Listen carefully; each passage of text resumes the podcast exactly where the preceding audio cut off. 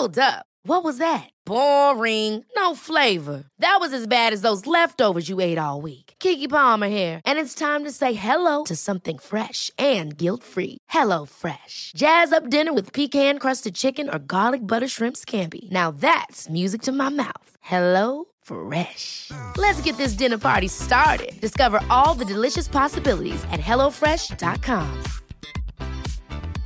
A lot can happen in 3 years, like a chatbot may be your new best friend. But what won't change? Needing health insurance. United Healthcare Tri-Term Medical Plans, underwritten by Golden Rule Insurance Company, offer flexible, budget-friendly coverage that lasts nearly 3 years in some states. Learn more at UH1.com. There's never been a faster or easier way to start your weight loss journey than with PlushCare. PlushCare accepts most insurance plans and gives you online access to board-certified physicians who can prescribe FDA-approved weight loss medications like Wegovy and Zepbound for those who qualify. Take charge of your health and speak with a board-certified physician about a weight loss plan that's right for you. Get started today at PlushCare.com/weight loss. That's PlushCare.com/weight loss. PlushCare.com/weight loss.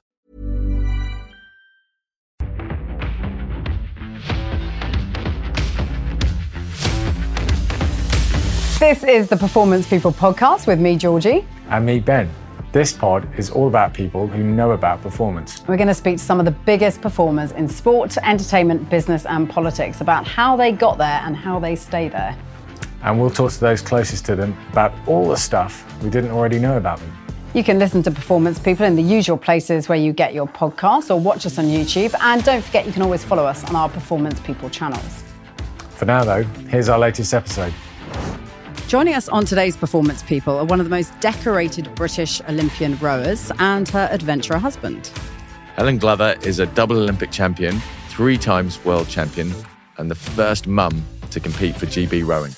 She's joined by her husband, the explorer Steve Backshall, who's faced off against king cobras and dived with great white sharks. Together, they're pretty impressive performance people. I would feel so much more comfortable working with a king cobra than I ever would strolling around a big city at night after closing time. Under pressure is what I don't enjoy, but I thrive in. Is there anything you won't do? I wouldn't do Strictly again.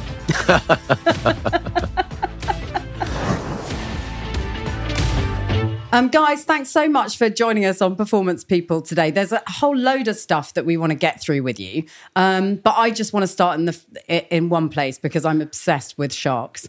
So Steve, just on the subject of sharks, just what on earth possesses a person to dive outside of a cage with great whites, hammerheads, bull sharks, tiger sharks? I don't understand. Can you explain it to me? Can I just jump in here, actually? Steve, before you answer this, you just got to help me out a little bit here, because Georgie is one of these people, doesn't matter where we are in the world, looks down into the water, there's sharks in there, I'm not going in. We could be in a swimming pool and there's a shark in there, I'm telling you. I'm obsessed, fascinated, phobic, all of the above. But just tell me what possesses somebody to do what you do. Well, I think just the same as the first time you sail is never going to be in the America's Cup. The first time you dive with a shark, it's never going to be a great white. I dived with my first shark when I was 12, and it was probably about 2.5 feet long and was a blacktip reef shark. And over the years, I started diving with lemons and Caribbean reef and grey reef. And you get to learn a lot about a shark's body language, about the situations and the environments where it can be safe to dive with sharks, and conversely, the things that you look for, which are negative things. So poor water quality, food in the water, dusk and dawn when they're likely to be more active.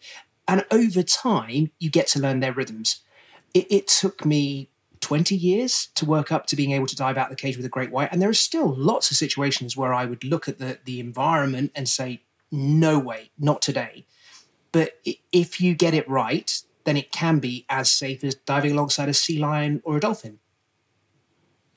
You see, I just don't buy it. I don't believe you. From the experts. fills me with complete fear. This morning, in order to sort of work up to our chat with you guys, I put on the telly and I prized our daughter Bellatrix away from LOL, the movie, which is her current obsession that she has to watch 24/7. And I prized her away from that and said, you're going to actually watch this programme because these are the people that we're chatting to today, Bellatrix, and they're fascinating and they do this and they do that.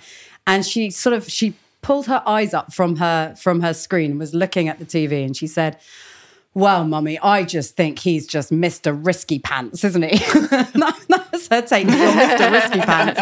But I mean, but on the subject of risk, I mean, to me, it does seem like a huge risk to dive with sharks. But on the subject of risk, I mean, that your whole being must have changed massively in your approach to diving with sharks and coming face to face with king cobras and anacondas and whatever it might be through virtue of your shows since you've had children, right? Because, I mean, we all become a little bit, you know, different with our approach to risk when we've had kids. That must have changed for you guys.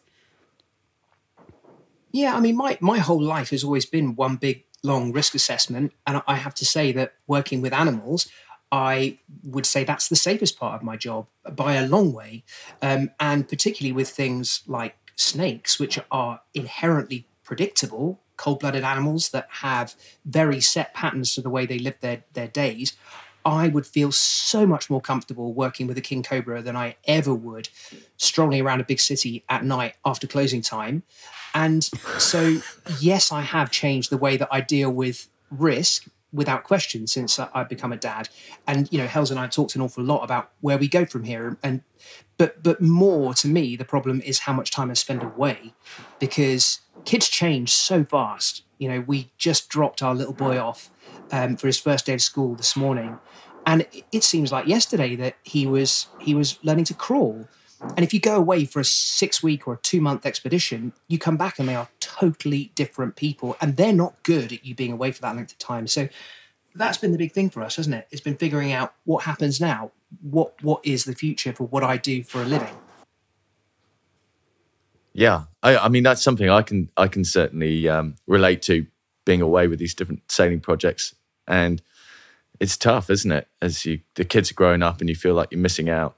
But how are you both changing the number of projects that you take on to try and fit that around and work the diaries around, so someone's always at home, or you're both at home together as much as possible? Yeah, kind of. I think probably it's more that the first question we ask, whenever anything comes in, is the first question we ask is, will it take me away from the kids? And then the second question we ask is, how does it physically work with childcare? Like suddenly you realise your life is just way less spontaneous, especially for me. You can't just go yes to everything and I'll be there tomorrow, I'll get on that flight, and you realise that everything has to just be so much more practical than it ever was. And I'm not great at kind of planning and logistics. That is the understatement of the century. I have to say, I thought you two, of all people, would have been amazing at planning and logistics, on the basis that, you know, your lives are one big muddle with planning and logistics, with 3 young children, expeditions, training routines, all that kind of stuff. I mean, how is that not really well organised? Yeah, it's called winging it.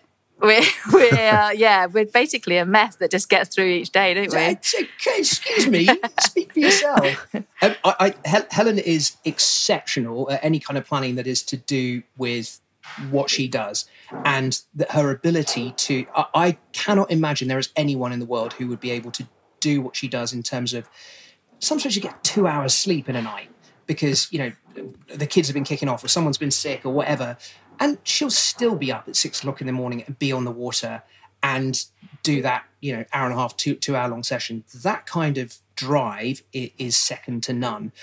But when it comes to the minutiae of normal life, that's not her strong point. But it is mine, and I'm much better at organising stuff, right? And I think, you know, we just kind of like battle together to kind of find a way, and sometimes it works and sometimes it doesn't. Yeah, well, that's why you're such a good partnership, isn't it? I said to Ben last night, right, I'm going to go to bed early and then tomorrow morning, could you please just deal with Fox first thing because he'll need his milk and he normally wakes up at about 6-ish and could you just do with that? Because I'm just going to go and spend like, half an hour on the cross train. I've decided to get myself back in shape and do my fitness. So I said, I just want to go and do that. Of course, like 7:10 comes this morning and have I stepped into the area where the cross trainer is? No, I absolutely have not done that. So where does that sort of that willpower come? How do I be more like Helen? Like, where can I find that willpower to sort of make myself be a better person every day and start the day much better than I did this morning? It's such a tricky question. And I think it's something that I've actually got better at since having kids because I definitely deal best under pressure. Well, I remember even at school, I was someone who would leave it to the last minute for homework or for deadlines or for something like that. Under pressure is what I don't enjoy, but I thrive in. And so I definitely find if I have all the time in the world, I won't really use it.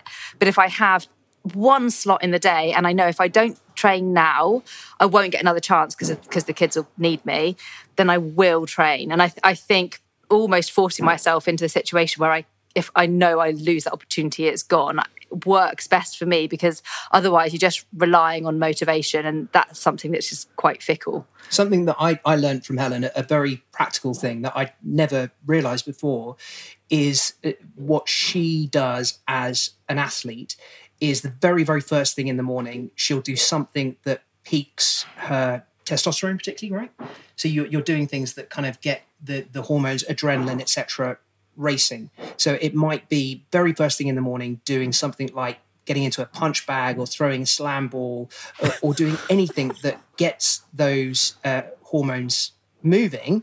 And you might totally not feel like it. You might be, still in the midst of the last night's sleep fug. But within a couple of minutes, all of a sudden, your body's like, oh, yes, this is what I'm supposed to be doing. And it makes a difference, not just to being able to train first thing in the morning, but to the whole of the rest of your day. Would you say that's fair? Yeah, I mean, that's more for for racing or for intensity. You you do that and you get your hormones peaked. But it's definitely true that I think setting expectations for me has always been a really important thing. If I start a training session thinking this is going to be 2 hours long, that's really intimidating. Whereas if I think 20 minutes is better than 0 minutes, I'll probably get to 20 minutes and carry on. I think keeping it really simple and manageable. And then you do get that feeling, that real feel good, that real buzz, that motivation of having achieved something. And then it makes you, in a better mood for the rest of the day. Yeah, I can relate to that. Again, having kids and suddenly you don't have all day to train like you used to when you're doing an Olympic campaign, right? Really, and trying to just do something is key, isn't it, really? Because it's so easy to put it off, say, oh, well, I can't do the full, I wanted to do a 2-hour bike ride or whatever it is, I can't do it. So I'm just, my whole plan's written off. Just committing to doing something, I think that's key. And most people in that, aren't they? True. Really, that with their everyday lives, that they don't have the time. So just trying to get something done. How are you not permanently distracted by that? How can you focus on what you need to do with that going on around you? I mean, I'm thinking in particular of lockdown because we were in that sort of very strange period of time where that had to be the case. But I mean, how on earth... I mean, on an Instagram image, I can see that looks absolutely incredible. But in practical terms, what does that feel like? I think the most important thing I had to do was... tell myself two things. One, this will not be the same as normal training. I'm not in a centre of excellence where, you don't have babies crawling on you and you have scientists standing behind you.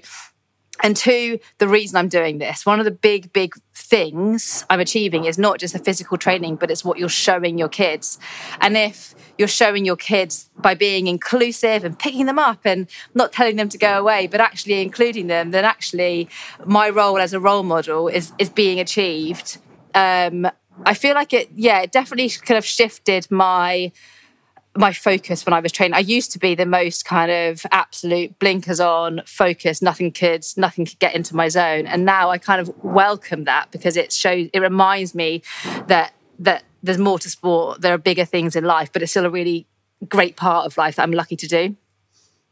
So, I mean, a classic example would be last night, after we got the kids down, we had our sort of decompress put the television on. But while that was happening, Helen was in front of the television doing her yoga stretches, and I was sat on the sofa doing my freediving breathing exercises. So we actually spent a good 45 minutes that, you know, we were watching the telly, but doing something positive at the same time. And that probably sounds like absolutely... We do have evenings where we just watch TV as well. My version of that, guys, is that I can watch the telly and shop online at the same time. That's my version of multitasking. That while I was doing the yoga. Look, there's some serious multitasking going on. It just depends what your priorities are. It's okay. You're making me feel terrible. You really are. Steve, just talk to us about that period where Helen decided that she was going to go once again for the Olympics in Tokyo, because... I mean, this to me is just astounding as a mum and everything else. And I know it must get boring sometimes, Helen, to have to constantly refer to this sort of pre and post period of Olympic career that you've had before children and after children. But to me as a mum, it's fascinating to think that you would sort of say, okay, well, I've achieved great things. I've got 2 Olympic goals. Well, I actually can list it. 2 Olympic goals, 3 world champion, 2 World Cup champion, 4 European champion, British champion in both women's fours and 4 sculls. You have got so many accolades. It's not like you need another. But what makes you think halfway through lockdown, actually, I want to do this again? I mean... For me, I think it was the strangest thing was the fact that after Rio, I had really said goodbye to the sport, and I'd spent 4 years not as an athlete. And you hadn't rowed, had you? I hadn't rowed, and there's this really unique. I'm sure, Ben, you might have kind of recognised this. You get this sense of on the new year of the Olympic year, as that new year chimes in, you tell yourself, "This is Olympic year." And in 2020, the bells chimed, and it was the first time in 8 years I hadn't said, this is my Olympic year. And I genuinely sat there thinking, oh, like, I can't wait to watch my friends and teammates racing. And I was sat there 9 months pregnant, about to have the twins. And then in 2020, had the twins. And then a few weeks later was in lockdown. And I was a world away from being that Olympic athlete that I was, you know, ready to watch on the sofa that summer. And then when they made the announcement about the games being moved for a year, and I had just had Kit and Beau, and I looked at Beau, my little girl, and I just thought, I could physically show you something different. No woman in the British rowing team has ever gone back and done this, and it started to feel like the only way anyone was ever going to do it was going to be off on their own terms. The setup wasn't there for women to achieve that and get back on the team. Everyone's in their living rooms training right now on a level playing field. It was probably a bit of that thing where we were all in lockdown. Everyone was kind of doing weird things. And I look back now and I think that was a really weird thing to do, to decide to go to another Olympics with a year's training. But it was something in seeing my kids, seeing the opportunity and just going, I just got to give it a go. But Helen, just explain to people a little bit about how tough rowing is. I mean, I know a little bit about it through, you know, people meeting different rowers through Olympic experiences. But I think it's the toughest sport out there in terms of the training that you have to put in. I mean, just tell us a little bit about what that looks like.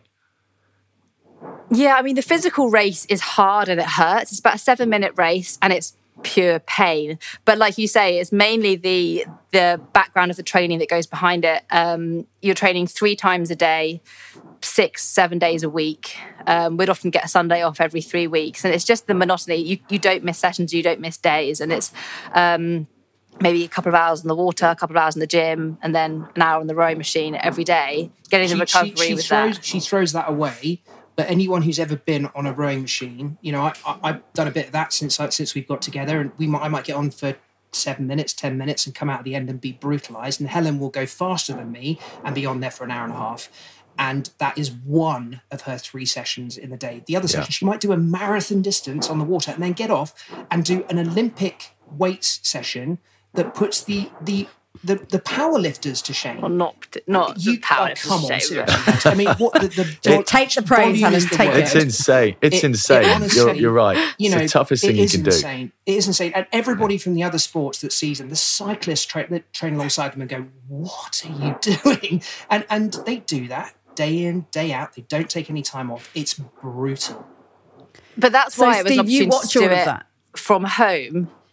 Yeah. Yeah, I watched all of that, and I, you know, even just seeing her do one single 2K test on the ergo, it hurts me, because you can see the amount of pain that she's putting herself through, and that is just, you know, one of three sessions in a day. It's crazy. I thought that I was a sporty person. I thought I was a competitive person until I met Helen, and I realised that I was not in her world. But Steve, so you're watching all this unfold, obviously, and I think you've described it before as you sort of thought, oh God, because you saw something change in her eyes when it was announced that the Games was going to be delayed by a year. What was that feeling like? Was it almost instantaneous? You knew that she was just going to do this thing. It was just the perfect sort of red flag. Yeah. I mean, you know, Helen literally had not been in a rowboat. She had not sat on the rowing machine for 4 years. And so the first time she did in lockdown, I thought, oh, here we go. And at the same time as kind of thinking, this is absolutely massive. Like Helen says, you know, we were all seeking to try and find meaning out of that period of time when everything was in upheaval. And the very first word, the very first adjective you used was fascinating. And it was fascinating. It was fascinating to see what she could do and achieve on her own, without a coach, without a nutritionist, without anyone even writing a program for her in the front room. It was fascinating to see an athlete re-emerge from someone who'd just given birth to twins, and to see that happen so quickly. You know, 6 weeks, she was already back in incredible shape. 6 months, she beat her PB on the rowing machine without having had any input from anybody else. And I mean, I was as proud seeing that as I was watching her win gold in Rio, because to have done that completely off her own back with her own determination was something really, really special. It's incredible. But Helen, what actually drove you to it? I mean, I know you said no one had done it, having kids and then come back, but is that what really drove you? Or was it the fact that people thought there was a perception that you couldn't do that, or you just missed out? Yeah. You missed the Games and you wanted to be back in the Games. I think a little bit of everything. And then I think the more you get this sense that people think you can't, and people think it's crazy and impossible, the more you think, well, I'll show you then. Yeah. And then I think a big shift was when I made the announcement, and it was I'd been training for 6 months. It was 6 months to the Games. And the big shift was the response. I made the announcement, and then I just did that thing of not turning on any social media, not looking at anything, not reading any messages. And a couple of days later, did. And it was so positive. And it was parents. It was mums, dads, carers, grandparents, all people who were like, you know, we're behind you. You're doing this for us. We're so proud that, you know, and it was just, I've never had those people support me before. It was always sports fans and rowing fans who were really interested, and it was this demographic of people who felt really represented, and that really changed my motivation, because I was like, this is really exciting, and it's so nice to represent something that's just a little bit different. Oh, absolutely! You're doing it for so many more people all of a sudden, not just the hardcore rowing fans and Olympic fans, but every parent out there. It's inspirational. What about your kids? I mean, what do you think their perception of it will be in years to come? You know, what's the great takeaway for them, do you think? I mean, right now they couldn't care less, and they have no idea. And I really hope that I think it's something that will grow with time. And I'm sure when they're older, we'll look back, and I think it'll be nice, because they'll always be able to say, you know, my mum was an Olympic champion, but for them to have been along for the ride for one of the Olympic Games is something I think really nice, that actually it wasn't just a pre-them life and then they were born. It was, there's a kind of continuation of sport through their lives. And I hope it'll make them feel more part of my sporting career. Talk to us a little bit about just how important you think it is for children and their mental health as much as anything, having come through lockdown, to get them outdoors and to enjoy the outdoors. I think for their mental, physical health, it's really important. We just see through our children that they're happier, easier, they're just brighter versions of themselves when they're outside. And I think it's really easy for us, especially as two outdoorsy people, to kind of sit there and say, yeah, get them outside all the time and take them on kayak trips. But we also appreciate that it isn't that easy, and that, like you say, there's time and places for screen time and time indoors, and there's time and places where to go outside is the best thing. And that's why we actually wrote Wildlings. It's because it's actually accepting and appreciating it isn't all that easy. Just like everything in parenthood, it's just nice to have a manual. Nice to be able to open a book and turn a page when you're a tired parent and say, this is what we do and this is how we do it, let's go. And we thought, well, if we're struggling, especially at the end of lockdown, we're struggling for ideas and things to do with them, then I'm sure everybody else is. And so, I guess it was like our little way of kind of being able to give back a little bit about our ideas. We have a lot of advantages that we, mm-hmm. We live in a rural environment. We have the river right next to us. We have countryside just over the way. We both had families who encouraged us as children to be outside all the time. I've been working with kids and wildlife and adventure for 20 years. We have a certain repository of experience and knowledge that does make it easier for us. And we were still struggling ourselves. So, there were a lot of friends that we had who live in cities, who might not have gardens, might not have their own outdoor spaces. And for them, the challenge was huge. And during that period of lockdown, because our time outside was rationed to us, it became more precious. And everyone wanted to suck the last morsel out of every second they had outside. And so, yeah, we kind of got together. It was Helen's idea originally, but then we got together, wrote a book together, without getting divorced, which has to be a positive. And it's been great. It's a great idea. So come on, tell us what are a few of the key tips then for families that don't often get out into the countryside, but they get the chance and they don't want to mess it up because get it wrong and you put the kids off for quite a long time. So you're thinking specifically of sailing here. It's because we constantly talk about when's the right time to put Bellatrix and Fox in a boat where they won't hate Ben. So it's sort of we're trying to work out, aren't we, kind of what the best thing is to do so that we don't. Ever catch yourself eating the same flavorless dinner 3 days in a row? Dreaming of something better? Well, HelloFresh is your guilt-free dream come true, baby. It's me, Keke Palmer. Let's wake up those taste buds with hot, juicy pecan-crusted chicken or garlic butter shrimp scampi. Hello Fresh. Stop dreaming of all the delicious possibilities and dig in at HelloFresh.com. Let's get this dinner party started.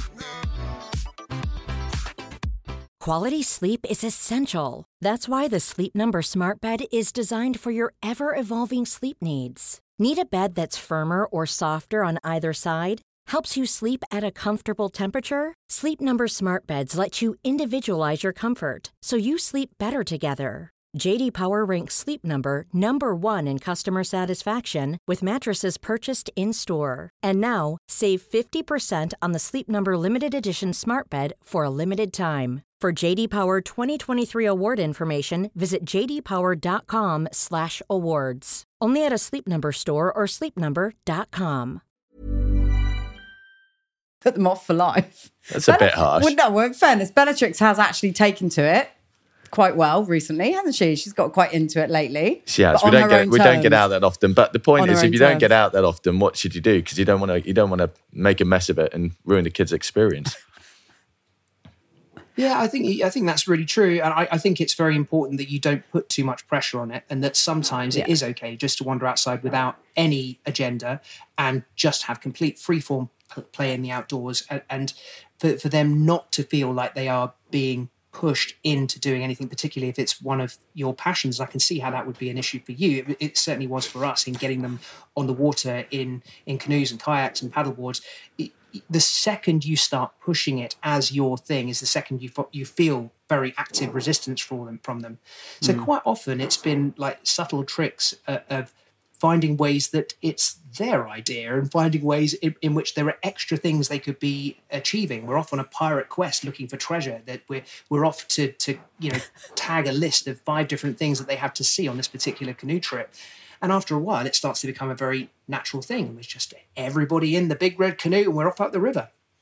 we are in a very straight system here, aren't we, in the UK with regards to education? There isn't much room for sort of, either side of that conversation. So I don't know. I just wonder whether, we'll feel as our children grow up, whether they're in the best setup really in terms of an educational system to sort of progress. Oh, the Amazon deliveries arrived on that very serious note about the future of our planet and our children. Hang on a sec.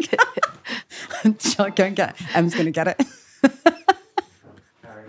Let's carry on while we're figuring out whether the trainers have arrived for school. But do you see what I mean on that subject? I'm waffling around it. But what I mean is that we have a very set educational system in this country. Does it work for everyone? I'm not sure it necessarily does, because you more high-performance people you speak to haven't necessarily benefited from that. Yeah, totally. I think, and for me, I guess, so I came into rowing when I was 21. I didn't meet rowing at all because of the education I went through, because of I grew up in a small fishing village in Cornwall and went to the local school, ended up going to university and becoming a PE teacher, and nothing would have led me down the path of becoming an Olympian. It was a concept so foreign to me. It was a dream.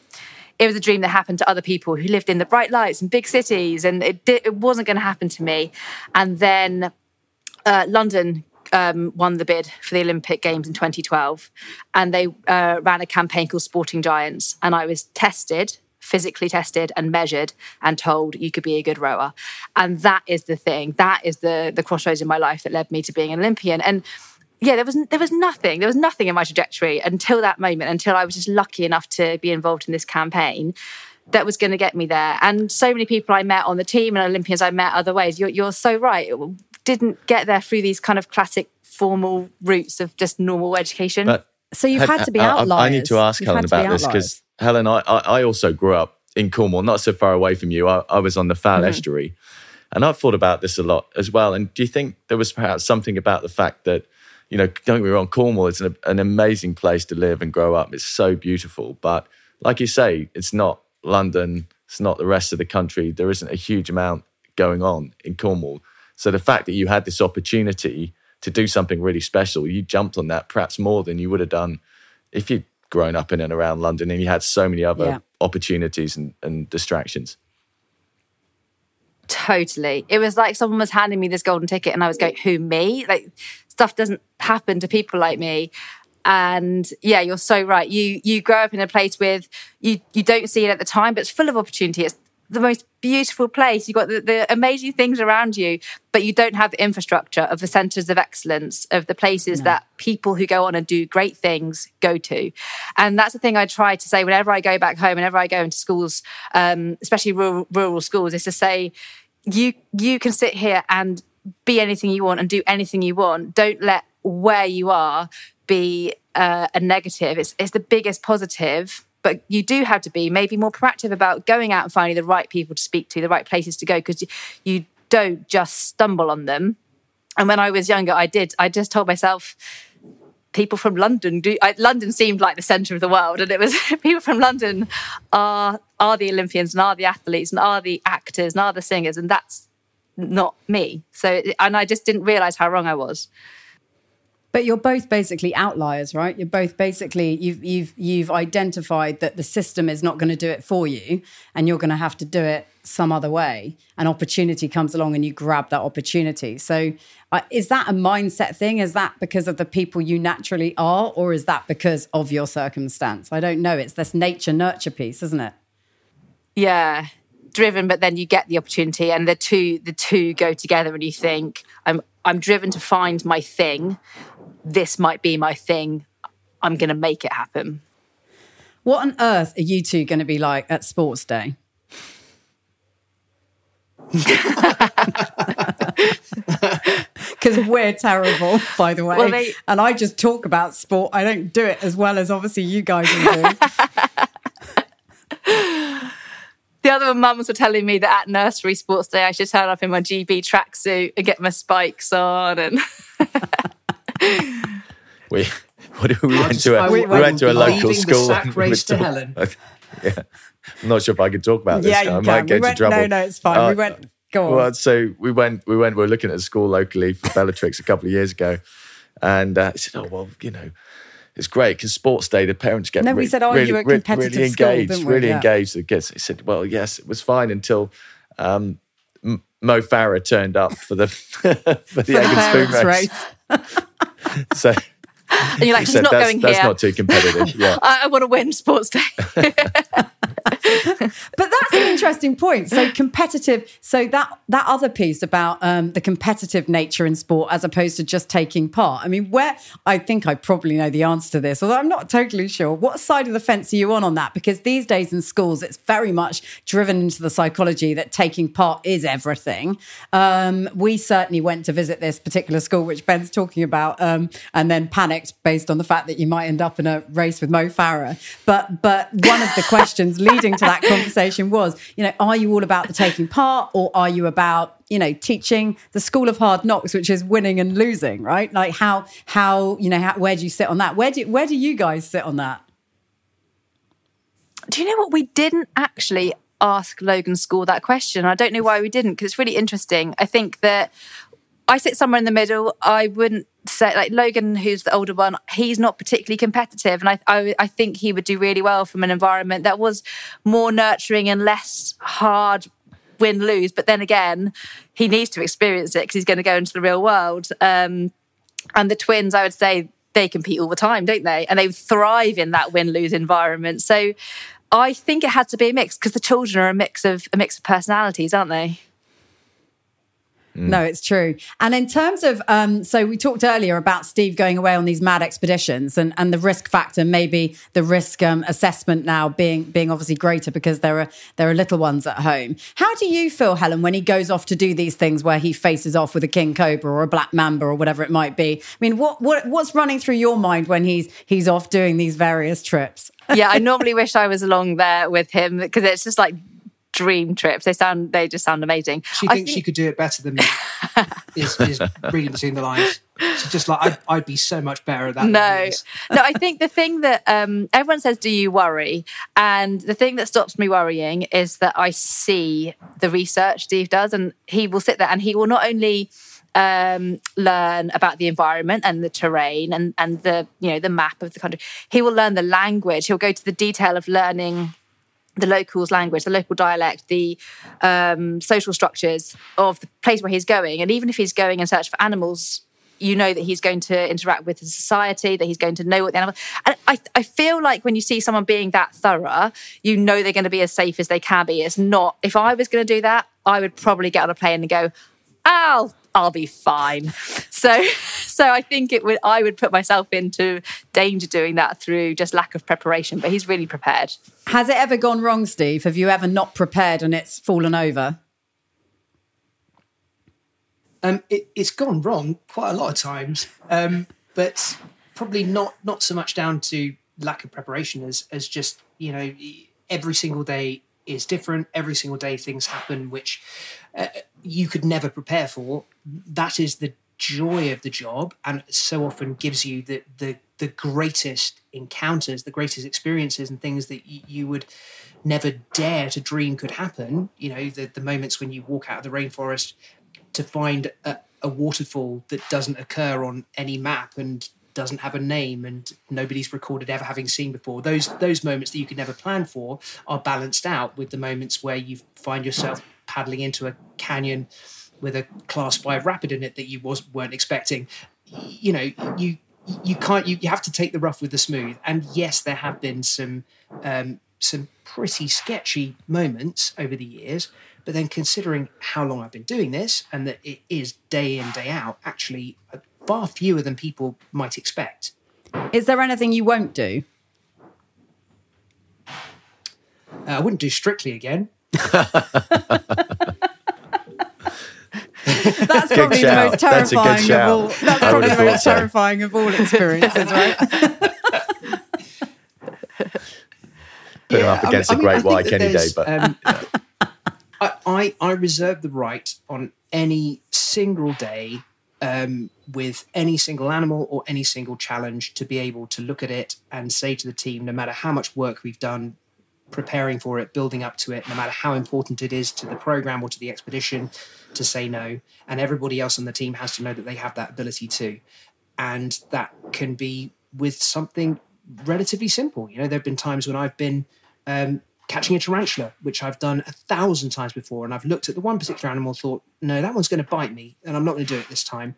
And I need to be able to know that I have the support from the team around me to enable that security to happen. And if I have that security, then I can feel free to do things that might seem insane to many other people, because we've ticked all the right boxes. We're working together as a team of people who really know what we're doing.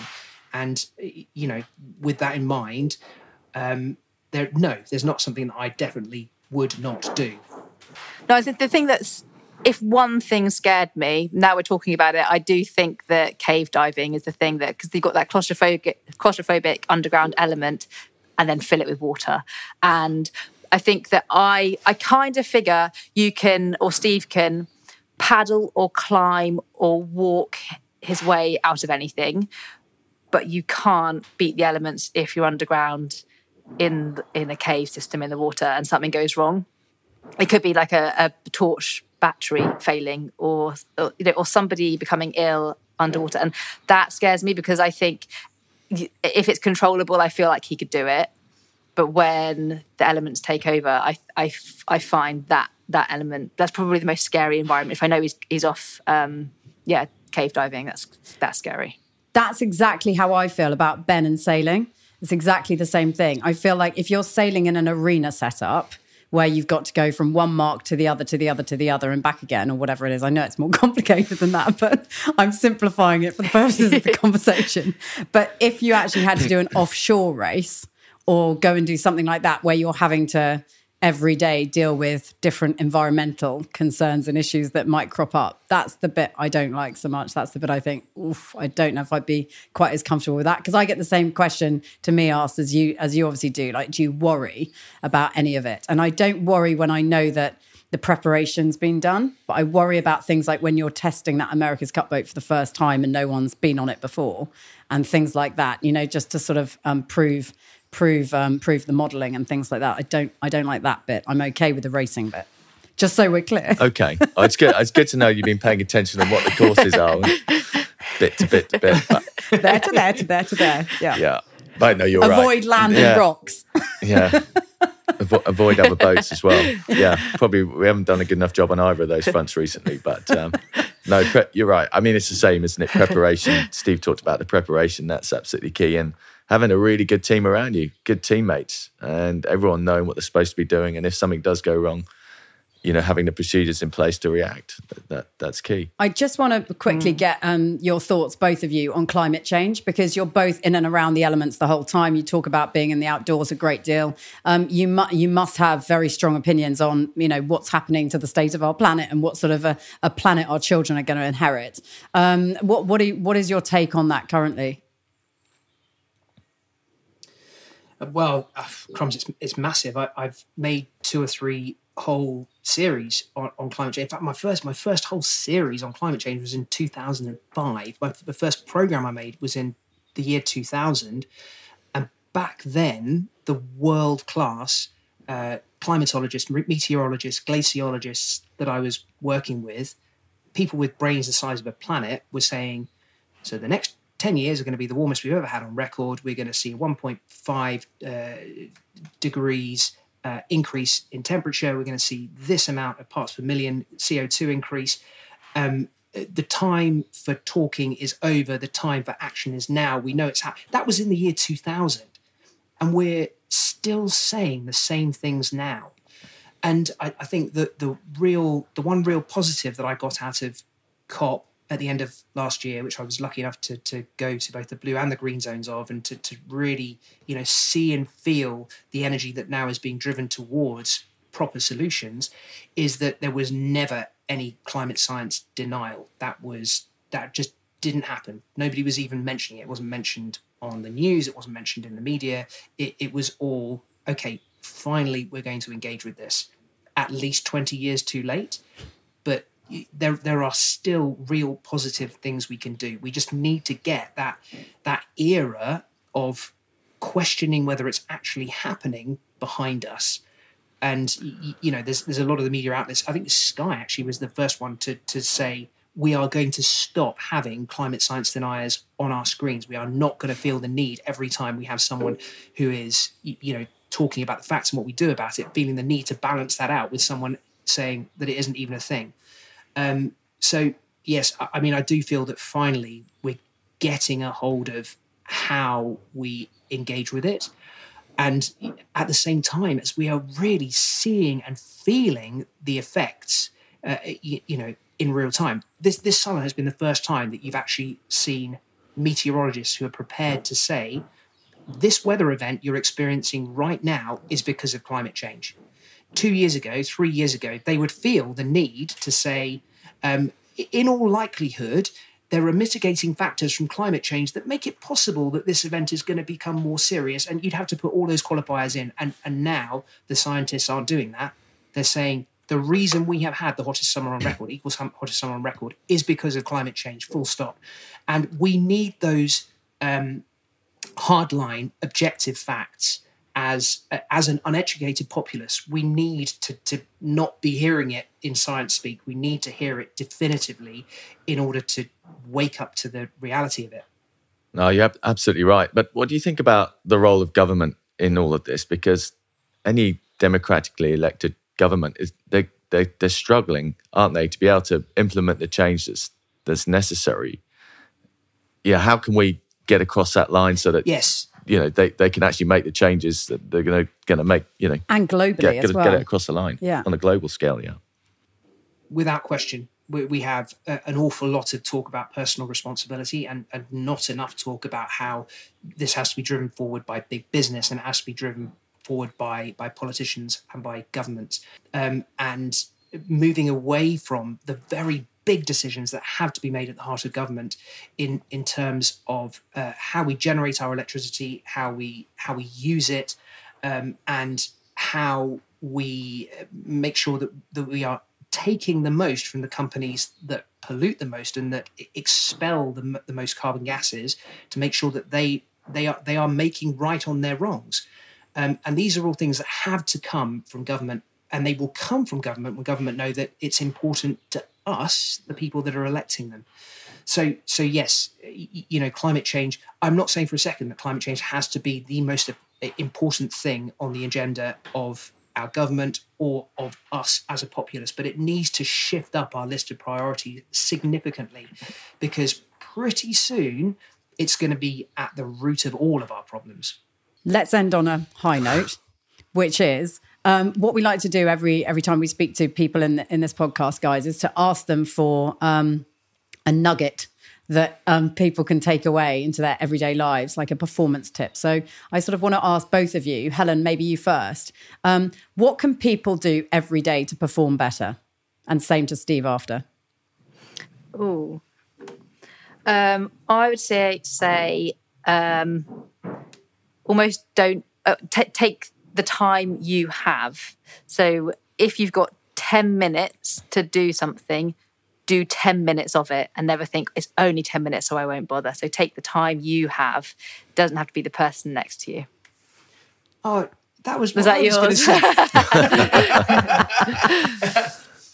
Whose 10 minutes is it? That's definitely, I would say, I know.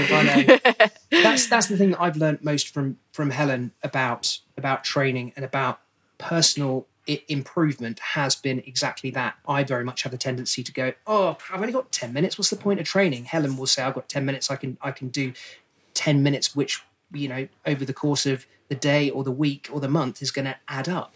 And it does make a huge, huge difference. My tip would be start the day well. Whatever you do, start the day with a good, healthy breakfast. I would say that having a green smoothie first thing in the morning, full of vegetables, full of all the things that you know your body needs, forcing that down will make you feel through the rest of the day that you've ticked the diet box relatively well. And it just starting the day with hopefully a little bit of stretching or training, starting the day with a positive statement makes a massive difference to how you continue that day and how you feel through it. And as a morale boost and as a drive to do better in your day, how you start is, to me, huge. That's great. That's great advice. I'm going to take that and I'm going to say I would have taken down Mo Farah in that kids running race. If you'd had his green smoothie. So there you go. And done a few stretches. We believe in you, Ben. Helen, I just want to get it officially on record. Paris or not Paris? That's the question. Not Paris right now. I'm not training right now. I haven't retired. I mean, there's always that like little monkey on your shoulder. But possibly. No, possibly. I'm not training right now. Steve's face was like, no, not again. You can't put me through this again. Come on, Steve. You're right. Get right behind it, Steve. Come on. I just love that you're asking. I love that you're asking. Well, people don't seem to ask, and you need a definitive answer, right? Well, no. Do you know what is so cool is that until the day I had Logan, so I after Rio, every journalist said to me, "Are you going to carry on?" And then I had Logan, and I wasn't ever asked again if I was retiring. It was like having a baby with a statement of retirement. I think it's so cool that people are now going, "Are you going to do another one?" So yeah, it shows that times have changed. Okay, so are you going to or not? I really want the exclusive on this. No, I have no intention, no contact with British Rowing about going back. I'm not training. So yeah, I'm doing at the moment a beach sprint rowing, which is just a much more fun type of rowing. The whole event is about 2.5 minutes long, so you don't get 7 minutes of pain. So I'm kind of doing more of a fun type of rowing at the moment. I don't know Brilliant. If there is a fun type of rowing, but no, okay, I don't think there is either. Guys, thank you so much for speaking to us today, and best of luck with the school term and everything that brings, as well as the next expedition. Thanks, Steve. You too. Bye. So I don't know about you, but I had a couple of takeaways from that. Firstly, that Cornwall has got a hell of a lot to answer for when it comes to GB Olympic success. And interestingly, you know, coming from, we've got nothing against Cornwall, but perhaps coming out of Cornwall, having an opportunity and really pouncing on that and making the most of it, something I can certainly relate to. And so, yeah, good on you, Cornwall, pint of tinners and all the rest of it.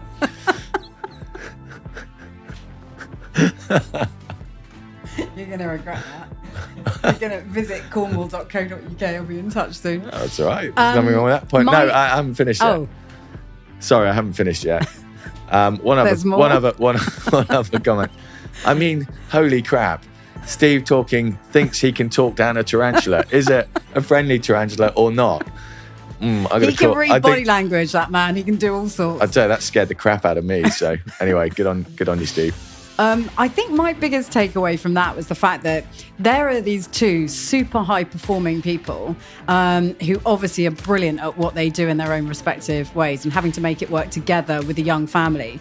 And still occasionally they fuck it up, frankly, because that is really good for someone like me to hear. Are we allowed to swear on this podcast? Are we past it? We just did, so I guess we can. But I think the thing is that you expect them both to be absolutely perfect, and the reality is different. It is for everybody. You know, there will be chinks in all armours.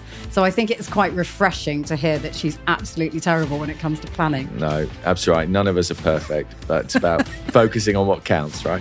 Thank you, everybody, for joining us, whether you've been watching or listening to today's Performance People. We've been Ben and Georgie Ainslie. And remember, from what we've learned today, take the time you have. There you go. Very good.